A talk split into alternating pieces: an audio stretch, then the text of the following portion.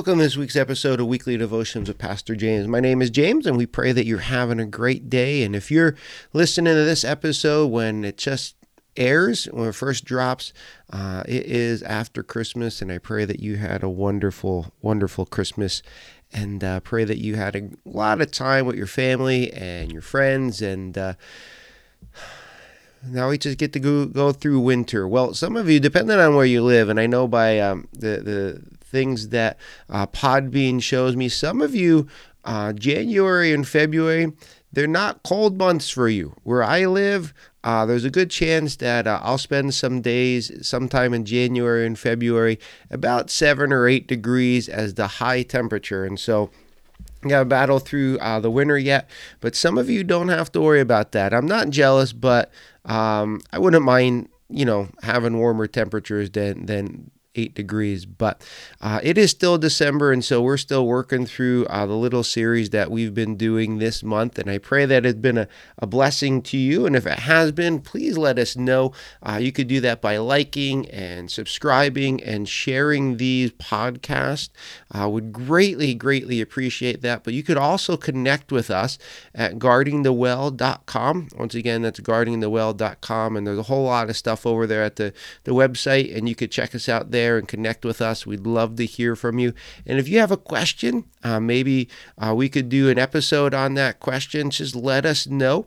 We would uh, greatly appreciate the feedback. But We've been uh, this month looking at Christmas through some of the most popular uh, hymns that are sung in the church, and we've we've looked at "Joy to the World," "Hark the Herald Angels Sing," "Oh Holy Night," and this episode I saved for the last one because uh, we're going to take a look at "Oh Come All Ye Faithful," and it is one of, if not my favorite Christmas hymn. And so we're going to be taking a look at that. And I pray that it is a blessing to you.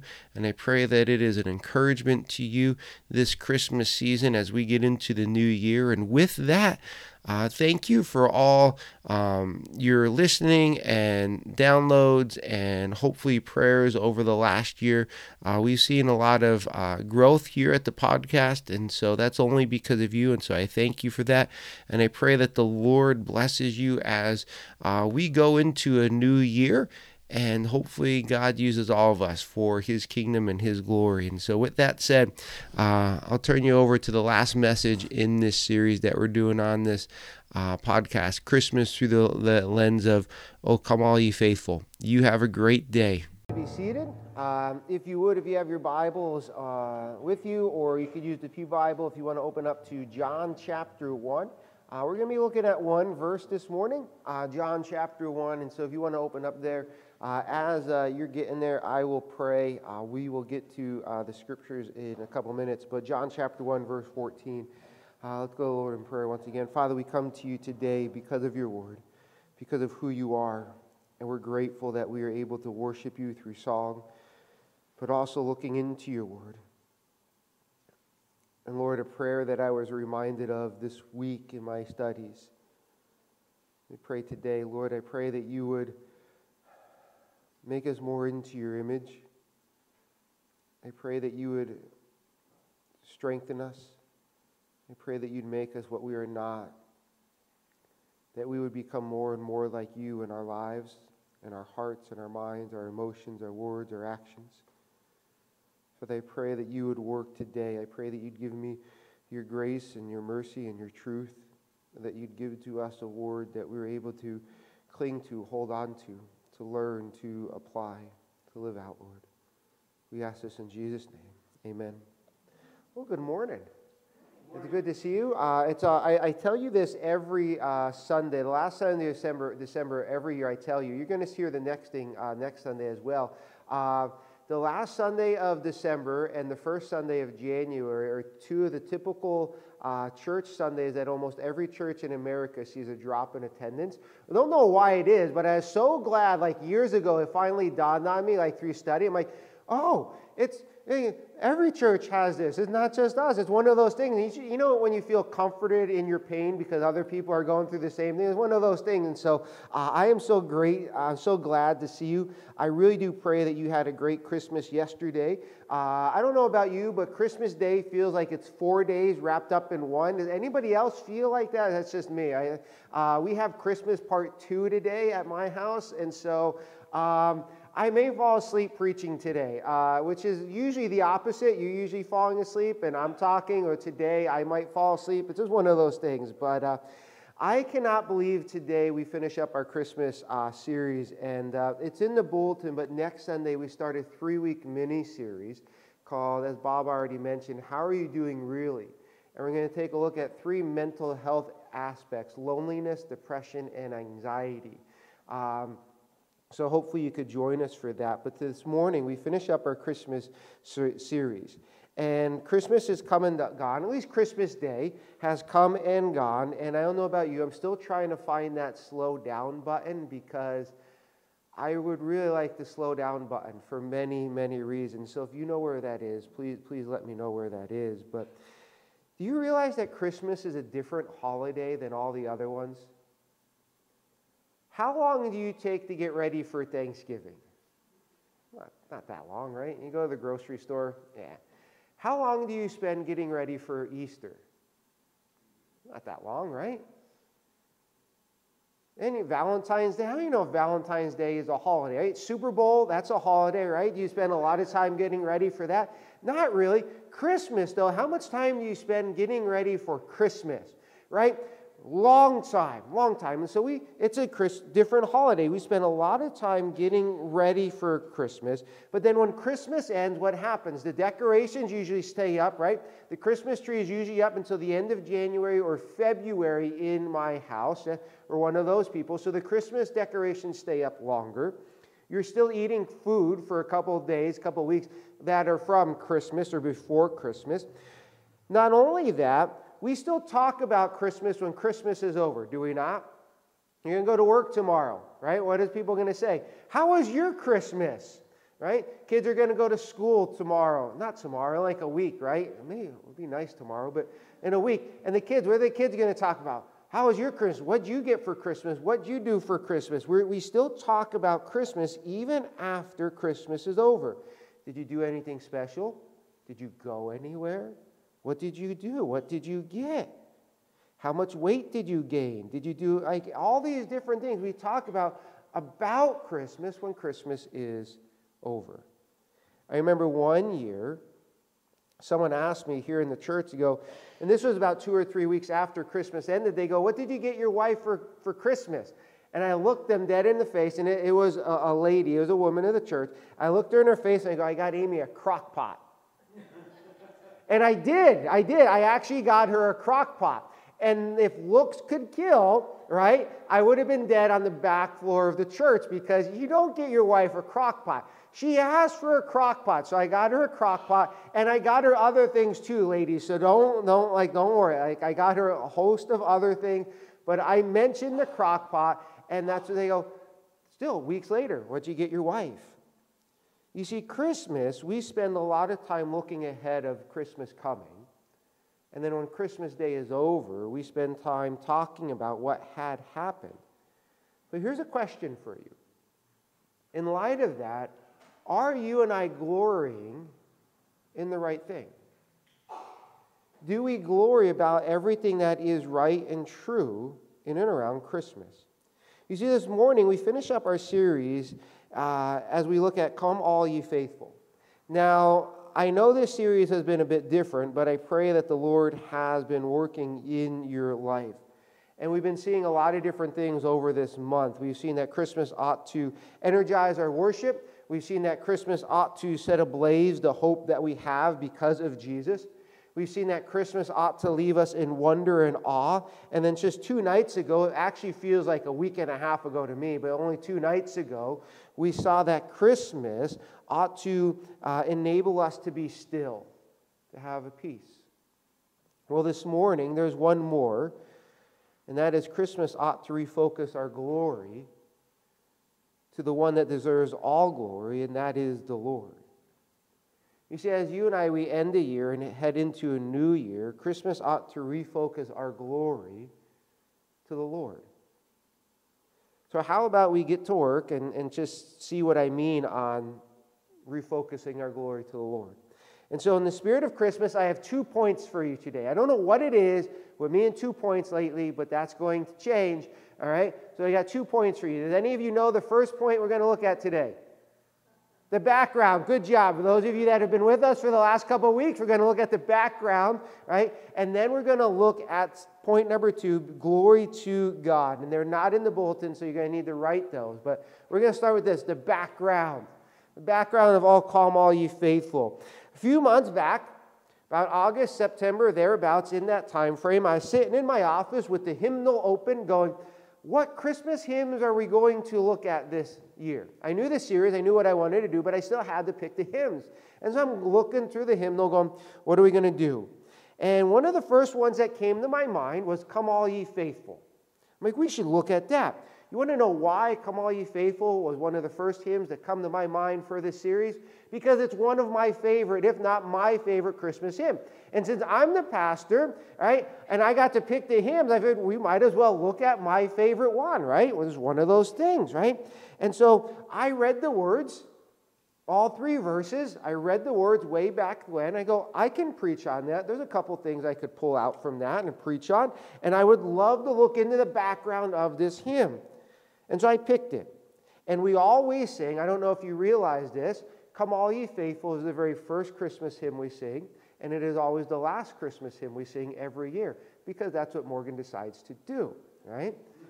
And said, we'll end this series with this song. And So that's where we are this morning.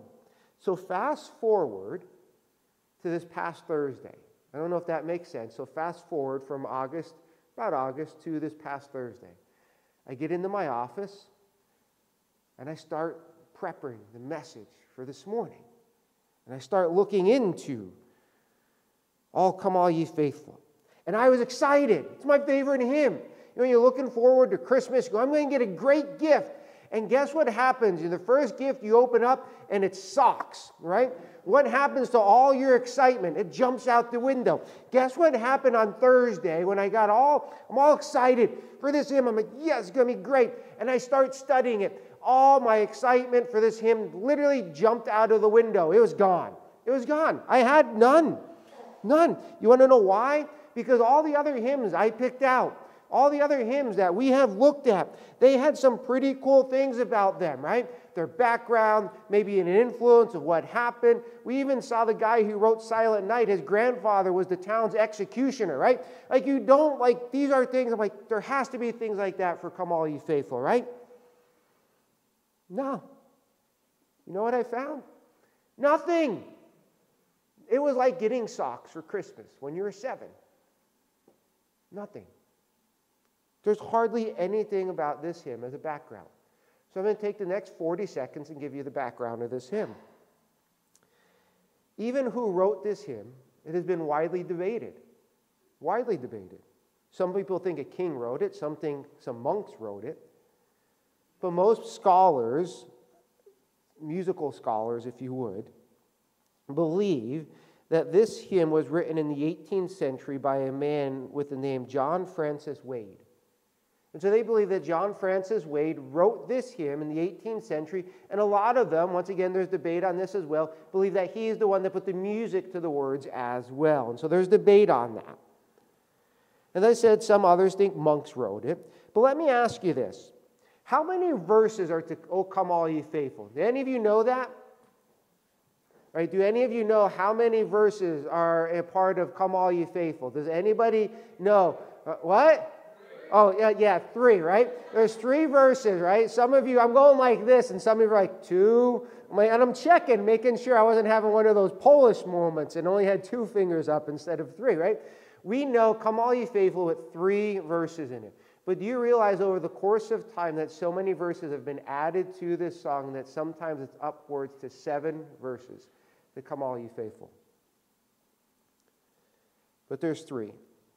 And the song came to America when it was translated by a man by the name of Frederick Oakeley.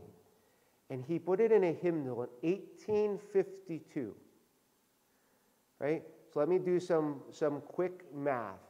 That is less than 20 years before this church was founded. Our church was founded here in Plymouth in 1869. It didn't get into this building into 1872.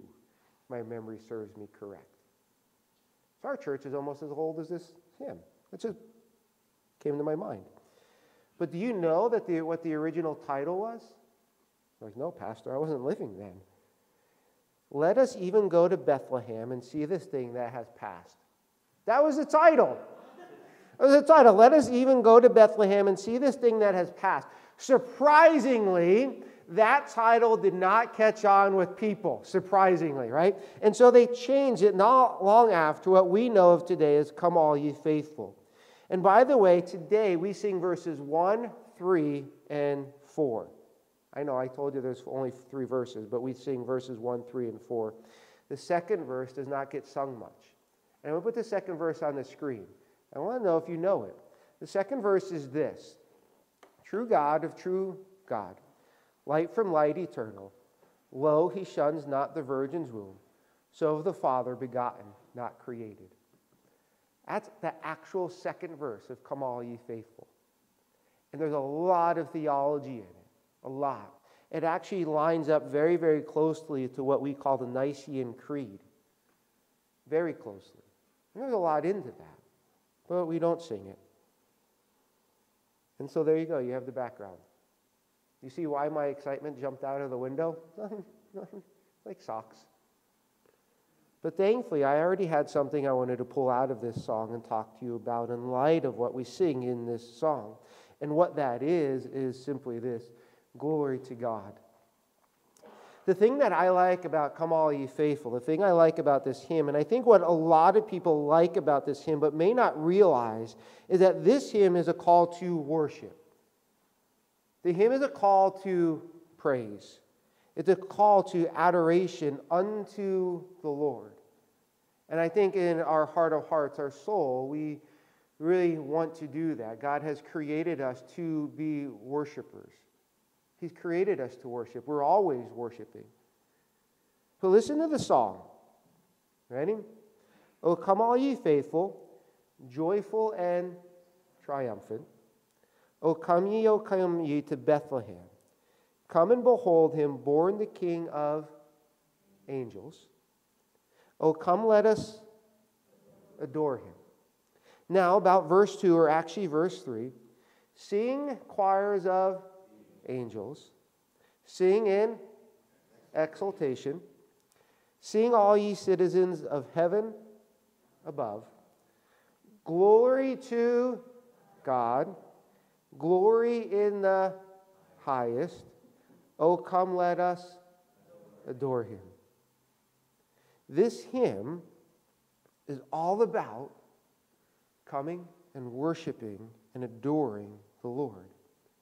It is a hymn that is calling us, inviting us to come to Bethlehem and to see the newborn king. Now, we can't go to Bethlehem and, and see the newborn king. We can go to Bethlehem, but we can't see the newborn king. And so, in our imagination, in our heart, in our mind, it is for us to go there and to see the king in the manger, to see Jesus born and laid in the manger, and worship him. To worship Christ the Lord. And the song goes and goes, Oh, come, let us adore him. What, what does it mean to adore him?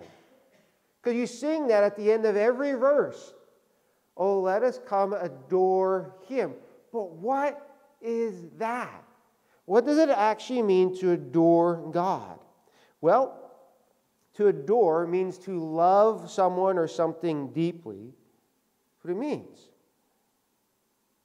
It means to love and respect someone, something deeply. It also means to worship or to venerate. And so this song, Oh Come All Ye Faithful, is an invitation calling us to come and worship, to give worth back to the Lord. That's what it is.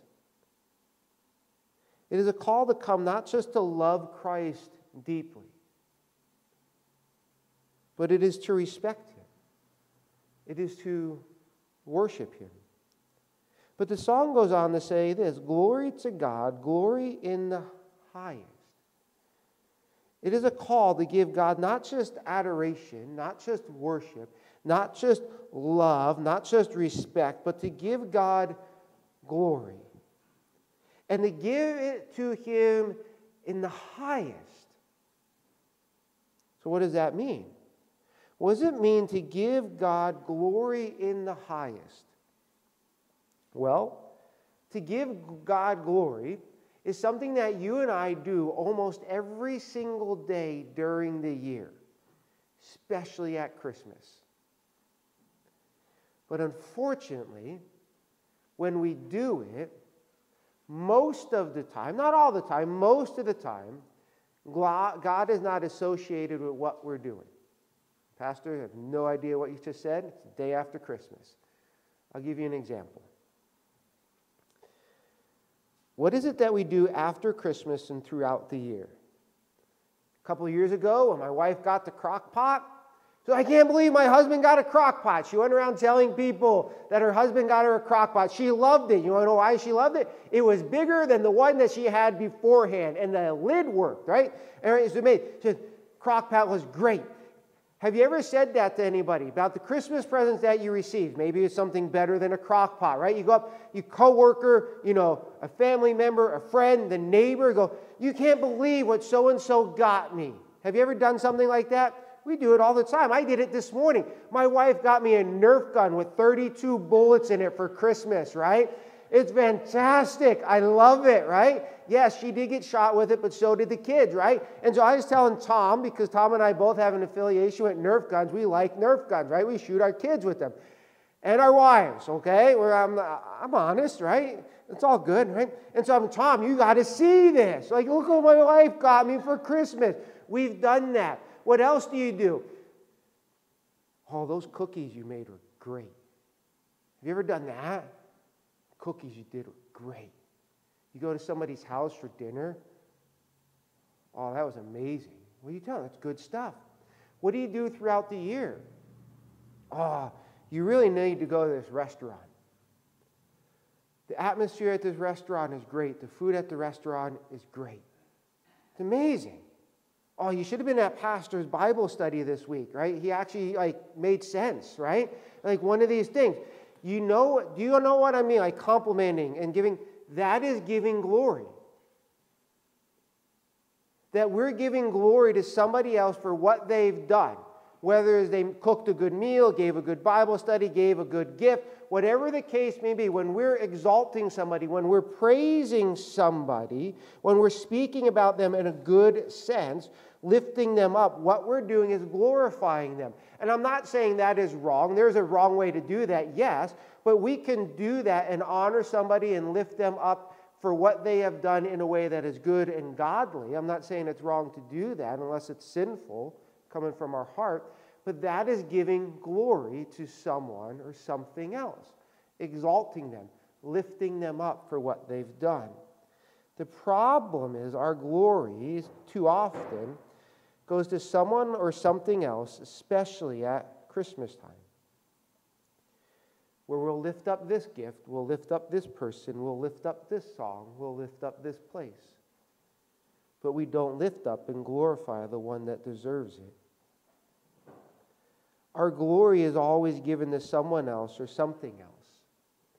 And that is why I said at the start that Christmas ought to refocus our glory back onto God.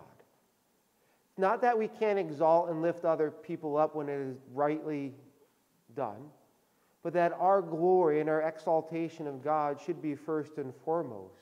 It should be the highest. You and I are to give God glory. And you know what that means to give God glory? It means to acknowledge His greatness and to give Him honor. That could be done in your minds, that could be done in your prayer. While you're walking, while you're at work, while you're doing something in the kitchen, that in your mind, you go, Lord, I'm just so grateful and thankful for you. I did that this morning while I was praying for you all. You don't know this, but I pray for you every Sunday before you all get here. Those of you online, I pray for you as well. But it's just standing here praying and, and just thanking God for how He has worked in people's lives this year. Doesn't mean everything was, yay, but God was still working. And so when I was thanking God, of God, thank you for working here. Thank you for your majesty. Thank you for your sovereignty. Thank you for your grace. Thank you for your mercy. And you're focusing in on that and you're giving that up to God. You know what that is? That is you glorifying God. That is you giving God glory in the highest. But the other way that we can do it is also through our conversations where we're talking with each other on a Sunday morning. It's great when you come to church and you tell somebody, you come up to somebody, you go, hey, you know what God did in my life? You know what God's doing in my life? You know, I see God doing this in your life. Incredible encouragement for them and you, but that glorifies God because you're acknowledging God's greatness and His goodness and His faithfulness and His trustworthiness and His sovereignty in the lives of other people. You're having conversation. Amy's grandmother is, the best person that I've ever known that does this. Just in a normal conversation, she's like, Yeah, the Lord has done this. Like, and she could be talking to somebody who is the strongest atheist on the face of the planet. She'll be like, Yeah, the Lord did this, Jesus is doing this, and the, just like nothing. Like we're talking, like she was talking about her favorite sports team. And so when we do that, we're giving God glory. You see, we are far too quick to tell somebody else where they should eat because of the good food than we are about telling them about the one who created them, that came for them, that died for them, that rose for them.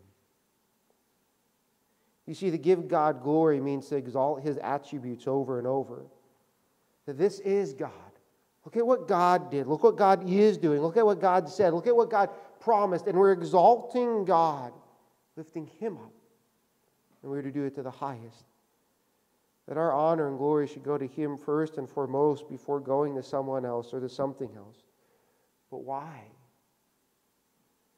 Why should we give God glory to the highest? Well, that's a great question. I'm really glad that you asked this morning. Because we often need to know the why behind things, right? Why?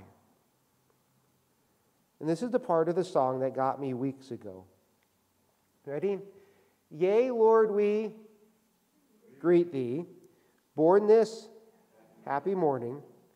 Jesus, to thee be all glory given. Do you know what comes next?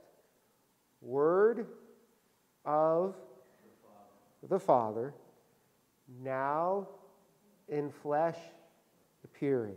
Yeah, we're kind of weak on that one, but it's okay. Introverts, don't worry. I think we're going to be done with the interacting, maybe, for a while. It's all good. It's all good. But notice what the song says To thee be glory given but why? Why give glory to God? Word of the Father, now in flesh appearing.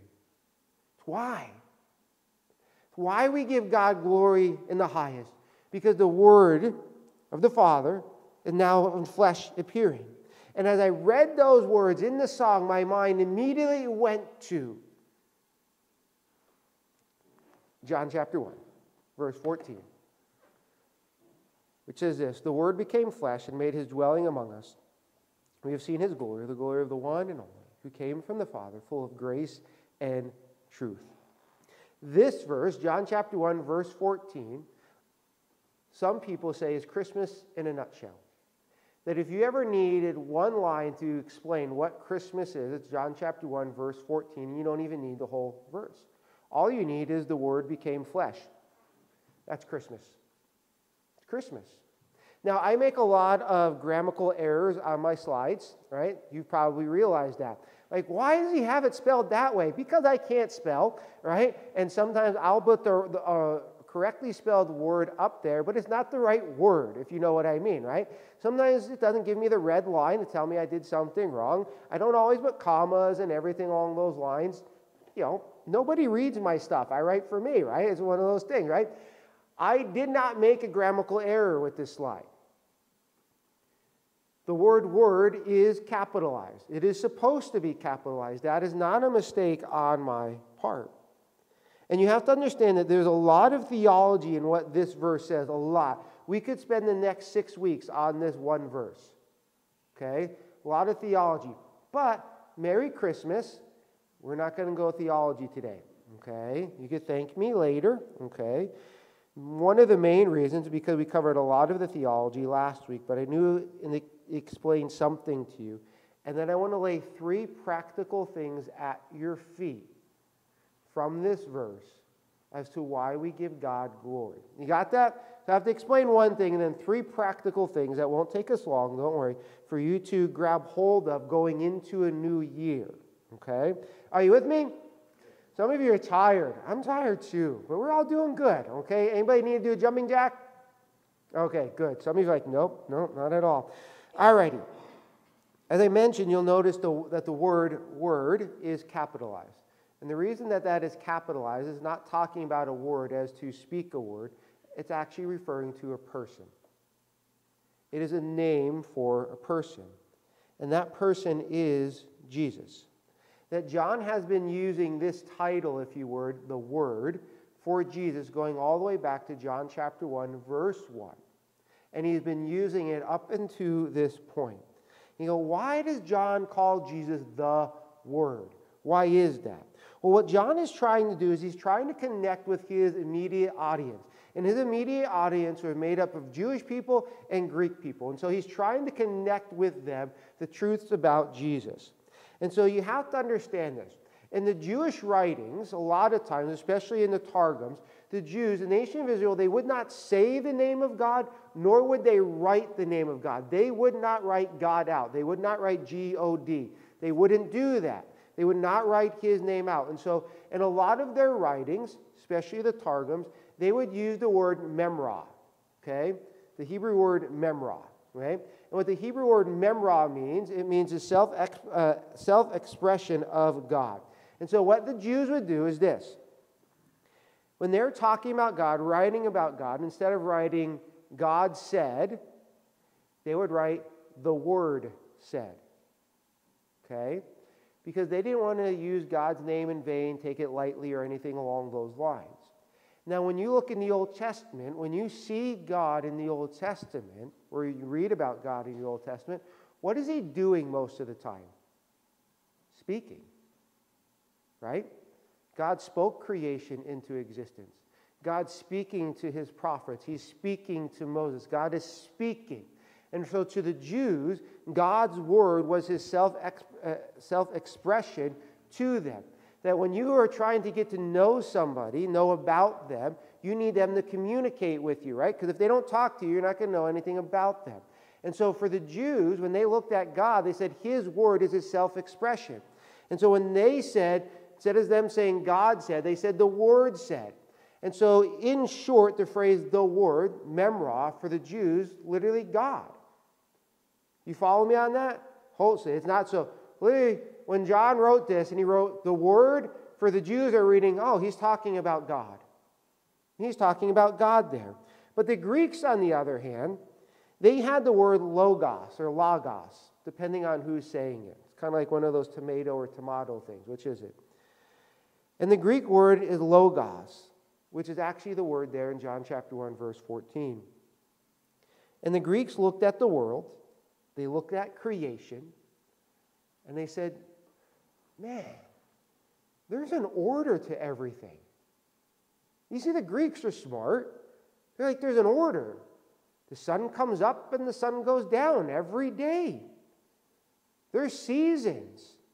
Every year, about this time, it gets cold. Every year, about this time, it gets warm. Every year, about this time, things start to grow. And so the Greeks saw that there was a season, that there's, there's an order of things, right? Every September, what happens? Pumpkin spice comes out, and the pastor has to talk about pumpkin spice, right? That there is an order to our world. You all follow me on that, right? And so the Greeks saw that, and they go, because there's an order to this world, there has to be someone or something that put an order to everything. And so the Greeks, they called that the Logos. It is the chief ordering principle, if you will. They looked at it and go, we don't know what it is. We don't know if it's a person. We don't know if it's a spirit. We don't know if it's an it. We don't know what it is, but there is something that puts an order to creation, and they called it the Logos. And so John goes, the Word became flesh. And so, what he's saying to the Jews is this God became flesh. And the person that is is Jesus. And to the Greeks, he's going, okay, you know that there's an order, the Logos. Well, the Logos, the one that has brought order to everything, he's become flesh, and that's Jesus. And he's trying to connect with them. And so, watch this. The Word, Jesus, God who has always been and always will be God, as we saw last week, became flesh, which is Jesus adding humanity to his deity, as we saw last week as well. That Jesus is one person with two natures, which is what we talked about last week. I know you all remember that, right? The Greek, uh, the theological terms, the kenosis theory. You all have that at the tip of your tongue. I know that, right? But we talked about that last week. That Jesus is one person, but he is fully God and fully man. 100% God, 100% man. And so, what did Jesus do? Well, apart from all that we saw last week, John goes, He made His dwelling among us. Get this. Go look at this tree and look at the verse. The Word became flesh. That's everything we talked about last week and then some. Well, what did Jesus do? Because Jesus is the Word. He made His dwelling among us. And that's the first practical thing I want to lay at your feet this morning. That Jesus came and He made His dwelling among us. You know, Pastor, I, I, what, so? I want you to get this. I want you to grab hold of it. God came here and made his dwelling among us. That word dwelling, some of you might have the word tabernacled instead. The word dwelling there, the word tabernacle, it means to pitch your tent. Some of you that come to our church, some of you that are part of uh, uh, our church, you go camping. But you don't go camping because you sleep in campers, okay? Camping is not camping when you sleep in a camper. Camping is sleeping in a tent, or not even in a tent. It's a shelter when it's built by your own hands and what you could find in the wilderness. I've done that. It's not fun. You don't have to do that, right? But a lot of you go camping in a camper, right? I can't make that fit with this word, all right? So imagine you're actually camping, you're out for a hike, and you find a place to pitch your tent. Well, that looks like a nice level spot, dry spot. I'm going to pitch my tent there. What you just do when you pitch your tent is you tabernacle. You dwelled there because the word dwelled, dwelling, or tabernacle literally means to pitch a tent. It means that's where you're staying. That's where you're going to set up camp, to use that language. And that's what Jesus did. He pitched his tent among us. I go, well, Pastor, I didn't live back then, so Jesus didn't pitch his tent among me. But he did. I mean, get this. John goes Old Testament here. And he said he made his dwelling among us. John is thinking of the Old Testament. Because in the Old Testament, when the nation of Israel was coming out of Egypt, what did they have? They had a place called the Tent of Meeting, then they had the tabernacle, and then eventually, under King Solomon, they built the, the, the temple. And so the tent of meeting and the tabernacle, and ultimately later on the temple, is where God's dwelling came and dwelled. That God's Spirit, His presence, came and dwelled in the tent of meeting, it dwelled in the tabernacle, and eventually dwelled in the temple that when you wanted to meet God, that if you're able to meet God, where Moses would go to meet God and the priest would go to meet God, you would go to the tent of meeting, you would go to the tabernacle, you would go to the temple because that is where God was at. That is where God's presence was at. That is where God dwelled. That is where God pitched his tent, that you had to go there to meet with God. Well, guess what? The tent of meeting, the tabernacle, and the temple are no longer in existence. They're all gone. So, where do you meet God at? Where do you meet God at? Well, Jesus came, tabernacle, came and pitched his tent among us. God came to take up residency not in a building, but as a person, to dwell among mankind, to live among us, with us, like us. And Jesus came, and because of the fact that God came and set his dwelling up with us, that Jesus, that in Christ, because of Jesus, we can meet God wherever we are. We don't have to go to a designated area. We don't have to go to a designated building because God came as a person in the flesh. That if we want to meet with God, talk with God, rejoice with God, mourn with God, we don't need to go anywhere special. You do it on your couch. You can meet with God anywhere because of Jesus. Oh, and not to mention, you read the book of Ephesians, and Paul tells us the Holy Spirit dwells within us. That when you're a believer, that you put your faith and your trust in Jesus, that the Holy Spirit comes and dwells within the believer. Tabernacles, pitches his tent, sets up residency within you. And because of that, God is with us all the time. Emmanuel, God with us. Not to burst your bubble or to freak you out. You're starting a new year in a couple days. After the last couple years, I don't know if any of us are excited for a new year. Maybe you are. Hopefully you are. I pray that you are. But we all know that uh, every year is like a roller coaster. Good things, bad things, things in the middle, all everything along those lines. You know what we get to hold on to as we get to go into a new year? That God's with us. Always. No matter where we're at, no matter what is going on, that God is always with us. And because of that, we give God glory to the highest. Because He's with us no matter what. But it's not just that. John goes on to say this We have seen His glory, the glory of the one and only who came from the Father, full of grace and truth.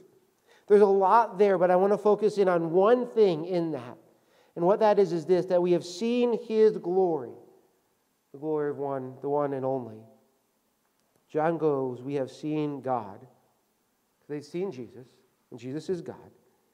He goes, We have seen God's glory because we've seen Jesus. But how? How could they see God's glory? Wouldn't they die if they saw God's glory? Yeah, they would. They saw it a little bit when Jesus on the Mount of Transfiguration. And Peter, John, and James, they, they saw Jesus shining. They saw part of his glory. But John is not talking about God's light shining off of him. He's not talking about his full glory and all this light that we would normally think about. What John is doing here is actually he's going Old Testament again on us. You see, glory, God's glory, is the sum of all the, his attributes and his perfections. I know, what a line to give you the day after, uh, I almost said Easter, right? Whew, almost the day after Christmas, right? God's glory is the sum, right, of all his attributes, all his perfection. So all that God is, is his glory. John goes, We saw that. But how? Well, John is thinking back to the Old Testament. Some of you might remember this, some of you may not, but you can read it. It's Exodus chapter 33 and 34. God goes, Moses, I want you to lead the nation of Israel up out of here and take them to the promised land. And, and Moses goes, God, I ain't going anywhere unless I know you're going with me. And so, because of that, God, I'm not moved. I think of like Moses' bravery here. God, I'm not going until I see you. I'm not moving until I see your glory. And God goes, okay. He goes, You can't see my glory or you'll die. But what I will do, Moses, I'll put you in the cleft of the rock and I'll walk past you and you could see my afterglow. The best way that I can describe it to you, you ever seen a boat go through water and you could still see the, the, the trail, if you would, behind the boat. That's what Moses saw. He saw the trail, not the boat. Okay? So he saw the afterglow of God. And God goes, You're going to see my, my glory, Moses. And then you know what God does? He speaks. He goes, I am the Lord, the Lord, compassionate and gracious, abounding in love, slow to anger. And what God did is He showed His glory to Moses through His traits, through his attributes. Moses was seeing and even hearing God's glory. See, John is telling us that they saw God's glory in the love of Jesus. They saw God's glory in the mercy of Jesus. They saw God's glory in the grace of Jesus. They saw his glory in the forgiveness of Jesus. They saw God's glory in Jesus calming the waves and raising the dead, healing the sick. You see, in all of that, they saw God's glory, they saw God act, that they were able to see who God is and what God is like. They saw His glory in action. And because of that, John is able to say, We saw His glory. And here's the greatness in all of this. Because God came and pitched His tent, and because God showed His glory in action, he showed himself, he showed the sum of all that he is. We can know God. There's a greatness in that. You see, we can know God because God has made himself known to us in and through the person and the work of Jesus. Get that. That we can know God because he made himself known to us in and through Jesus. He has shown to us what he is like. He has shown to us how he responds. He has shown to us what he wants in and through the person, the work of Jesus. We can know God because he has made himself known to us. And because of that, we ought to give him the glory that he deserves. You get to go into a new year. You get to leave here today with the opportunity of knowing God. Because Jesus came. And he revealed God to us because he is God. I know life is hard. I know some of you have things that are scheduled that not fun. I know a lot of you that are healing from things you're wondering about things. I'm not even talking about what's going on in the world, I'm just talking about what's in your life. You need discernment, you need strength, you need encouragement, you need wisdom, you need guidance, you need. You want to stay for a couple hours and we'll make a list? You need it. But we can know God because Jesus came. And we can go into every situation, every difficult situation, every trying situation, not alone.